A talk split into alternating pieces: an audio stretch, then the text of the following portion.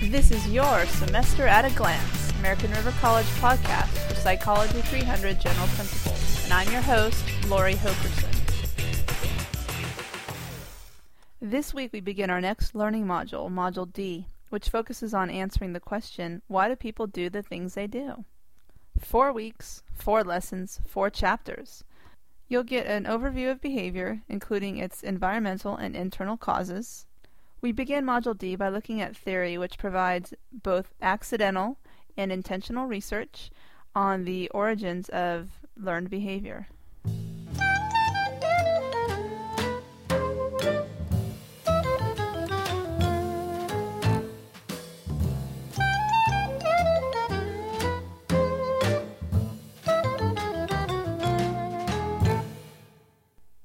Lesson 1 Learning Theory, and lots of it.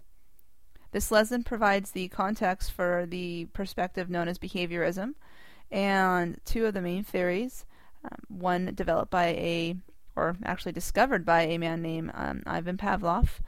You may be familiar with his research on the salivating dogs, um, known as classical conditioning.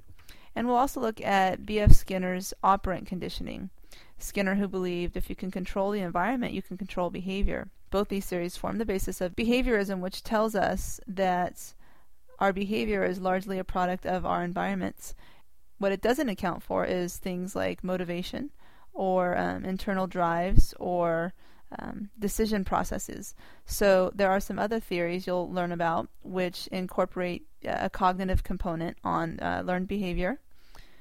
You'll also get a chance to see the uh, application of the principles of operant conditioning in, in a program called Helping Hands. There's a video clip in the weekly schedule, but there's also some links to uh, how to use behavior modification to, to train monkeys, um, or anybody for that matter.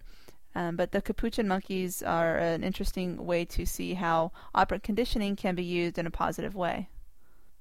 And by the end of this lesson, you will have learned about some research on dogs, cats, mice, and monkeys, all of which help to explain the origins of learned behavior.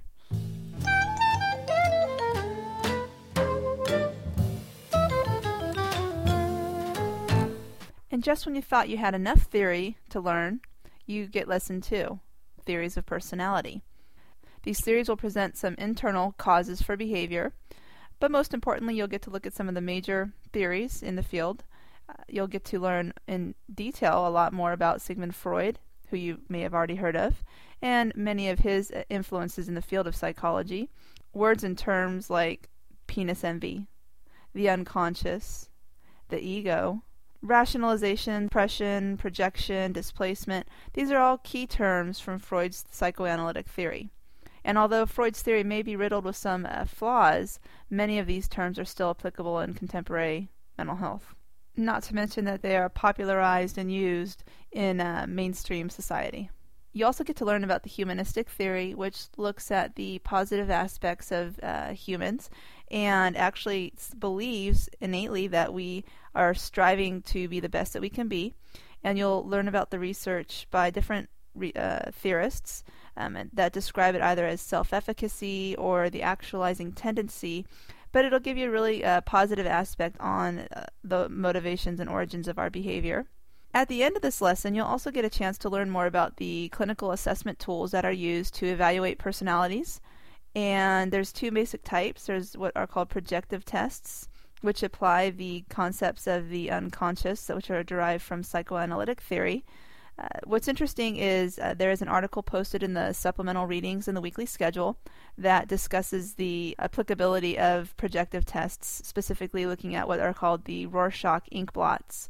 I encourage you to read that article, it's very interesting. And you'll also get to look at another type of assessment tool called a self report inventory. These are very commonly done to determine uh, areas of interest in academics, uh, for careers, and in fact, you could go to your career center on campus and take uh, one of the the assessments called the Myers Briggs. However, in the weekly schedule, have I have also made available to you online versions of these types of assessments where you could take a look and see how they actually work.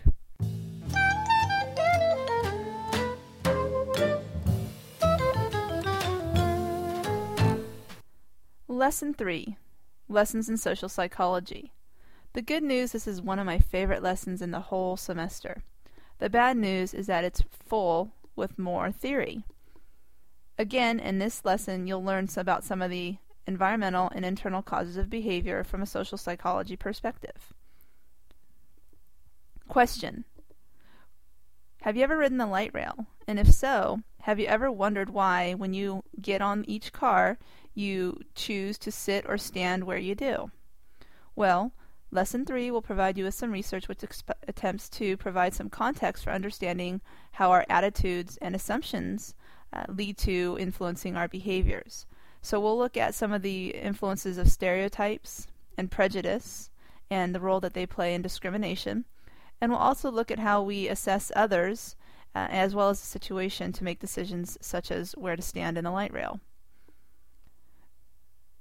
Question Would you agree with somebody even if you knew that they were wrong?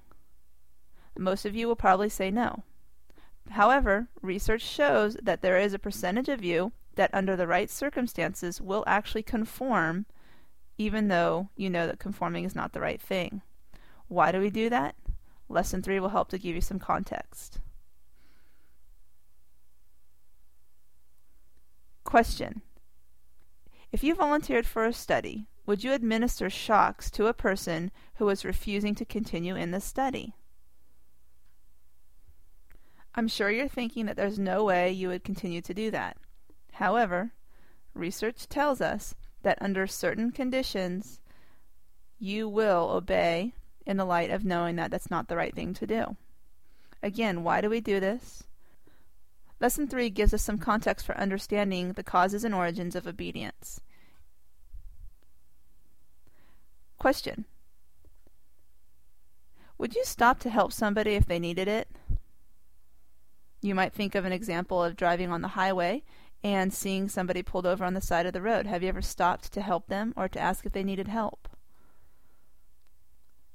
Again, we like to think that we would help people if they needed it. However, there's many s- factors which contribute to whether or not we will choose to help people um, in need.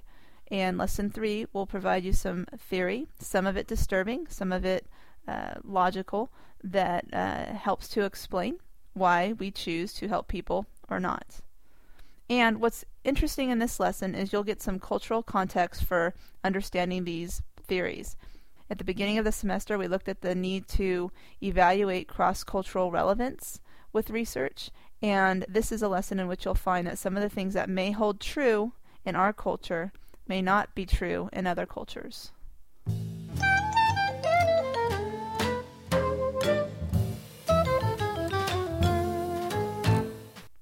And lastly, lesson four other motivating factors. This lesson will look at the experience of basic emotions as they occur cross culturally. Again, it's always important to keep research in the context of the culture in which it's found. There is some interesting universality to these basic emotions, and you'll learn about that in this lesson. In the weekly schedule, I've posted a supplemental reading with a with a link to an article in Time magazine which focused on the experience of emotions in in the context of negative life events. And what you will find is that we really do choose to go to a happy place and that our emotions do serve as a helpful coping mechanism in life. We'll also look at some of the biological causes for behaviors, and this chapter will present the scenario of um, hunger and eating and overeating and eating disorders. And lastly, you'll get an opportunity to look at other factors such as internal and extrinsic motivating factors.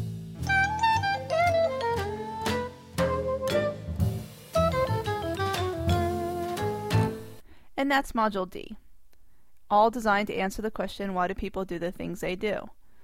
This podcast took 10 minutes, so as you can imagine, this lesson in preparation for the final exam will take quite a bit of time. So, again, I encourage you to get started on it right away and use your objectives to outline the information you'll need. I hope you enjoy this module as much as I do. Have fun.